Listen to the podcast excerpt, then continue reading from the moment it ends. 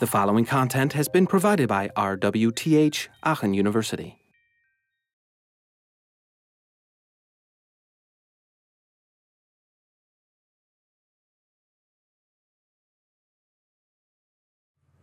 Another way to create mappings that make more sense for people is, uh, or, or, that try to make more sense for people, is activity center controls. You've probably heard about like smart remote or modes or something where all I need to do is press one button and then the lights dim to the right way and the TV turns on and my ambient lighting turns on, whatever. Um, so I can basically set everything with one button for an activity instead of um, having to operate lots of different devices. Um, that makes perfect sense. Um, the only problem with that is if you, if you don't get the activities that, they, that are being modeled just right, or if you want to do an activity that's not in your list of activities that you had planned for, that you've designed for, um, you got a problem.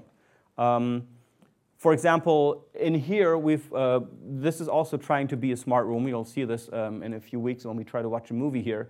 And um, when we do that and, we, and we're watching a movie, the lights keep coming back. We, we, we turn off the lights for the movie, for watching a movie, and then after a while, the lights go back on right? Because somebody thought, oh, it's really smart if the lights are always on, whatever.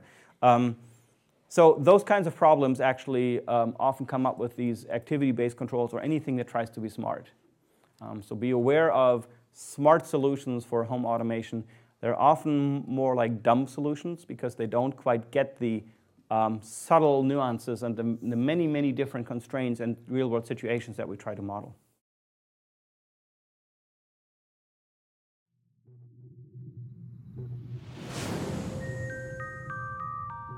This content was provided by RWTH Aachen University.